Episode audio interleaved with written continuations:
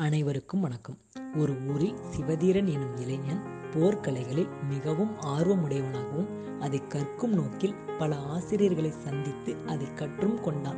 நமக்கு தெரியும் போர்க்கலைகள் என்றால் வில்லம்பு வாழ்வீச்சு கதாய பயிற்சி. இப்படி நிறைய கலைகள் இருந்தாலும் இளைஞன் சிவதீரனுக்கு மிகவும் பிடித்த கலை வாழ்வீச்சு அதில் அவன் மிகவும் திறமையுள்ளவனாக தன்னை வளர்த்து கொண்டான். ஒருமுறை அந்நாட்டில் நடைபெற்ற வாழ்வீச்சு போட்டியில் கலந்து கொண்டு இறுதிப் போட்டியில் மன்னனை வென்று விடுகிறான் சிவதீரன். வீ- வாழ்வீச்சு போட்டியின் வெற்றி பரிசாக மன்னர் சிவதீரனுக்கு வீரவாள் ஒன்றை பரிசாக வழங்கினார். சிவதீரனும் மகிழ்ச்சியாகவும் பெருமிதமாகவும் அதனை பெற்றுக்கொண்டு மன்னருக்கு நன்றியும் தெரிவித்து சென்றான். ஒரு நாள் சிவதீரன் சாலை வழியில் நடந்து செல்லும் போது பெரியவர் ஒருவர் மயங்கி சாலையின் ஓரத்தில் விழுந்து கிடந்தார். அதை பார்த்த சிவதீரன் மிகவும் வேகமாக சென்று அவருக்கு உதவ முற்பட்டான். அவருக்கு தன்னிடம் இருந்த தண்ணீரை வழங்கி ஐயா உங்களுக்கு என்ன ஆயிற்று? என்று கேட்டான். அதற்கு பெரியவர் சொன்னார் தம்பி என் உடல்நிலை சரியில்லை.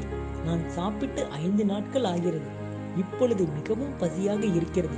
உன்னால் முடிந்தால் எனது பசியை போக்க முடியுமா? என்று ஏக்கத்துடன் கேட்டார். அதற்கு என்ன பெரியவரே? எனது இல்லத்திற்கு வாருங்கள். உங்களுக்கு அறுசுவை விருந்தே படைக்கிறேன் என்றான் சிவதீரன் தம்பி என்னால் அவ்வளவு தொலைவு உன்னுடன் வர இயலாது. உன்னால் முடிந்தால் அருகில் உள்ள கடை தெருவில் உணவு வாங்கி தர முடியுமா என்றார் பெரியவர். அதற்கு சிவதீரனும் ஒப்புக்கொண்டார் சிவதீரனும் பெரியவரும் அருகில் உள்ள உணவு விடுதிக்கு சென்று உணவு விடுதியாளரிடம் ஐயா உணவு இருக்கிறதா? என்று கேட்டனர். அதற்கு உணவு விடுதியாளர் உணவு இருக்கிறது உள்ளே சென்று அமருங்கள் என்று கூறுகிறார். அப்பொழுதுதான் சிவதீரன் தன்னிடம் உணவிற்கான ஊதியம் இல்லை என்பதை உணர்கிறான். ஒரு கணம் கூட யோசிக்காமல் தன்னிடம் உள்ள மன்னர் பரிசாக கொடுத்த வீரவாளை உணவு விடுதியில் கொடுத்து இந்த வீரவாளை வைத்துக்கொண்டு பெரியவருக்கு உணவு படையுங்கள் என்றார் சிவதீரன். உணவு விடுதிக்காரர் அவ்வாளை பெற்றுக்கொண்டே பெரியவருக்கு விருந்து உபசரித்தார். பெரியவர் பசியையும் போக்கினான் சிவதீரன்.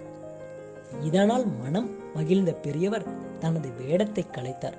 அப்போதுதான் தெரிகிறது அவர் அந்நாட்டின் மன்னர் என்று.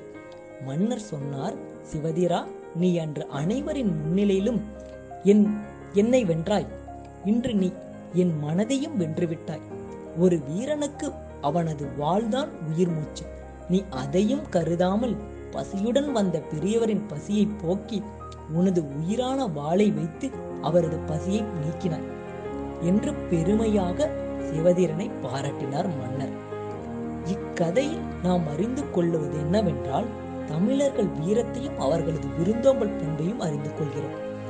வறுமையுற்ற ஒருவன் முதல் நாள் தன்னிடம் வந்த விருந்தினரின் பசியை போக்க தன் வீரத்தின் அடையாளமான வாளை விற்று பசியை போக்கிய நிகழ்வை சங்க காலத்தைச் சேர்ந்த எட்டு தொகை நூல்களில் ஒன்றான புறநானூறு பாடல் வரி முன்னூத்தி பதினாறின் மூலம் அறியலாம். நன்றி வணக்கம். இக்கதை பிடித்திருந்தால் இந்த சேனலை சப்ஸ்கிரைப் செய்யவும் லைக் செய்யவும் ஷேர் செய்யவும்.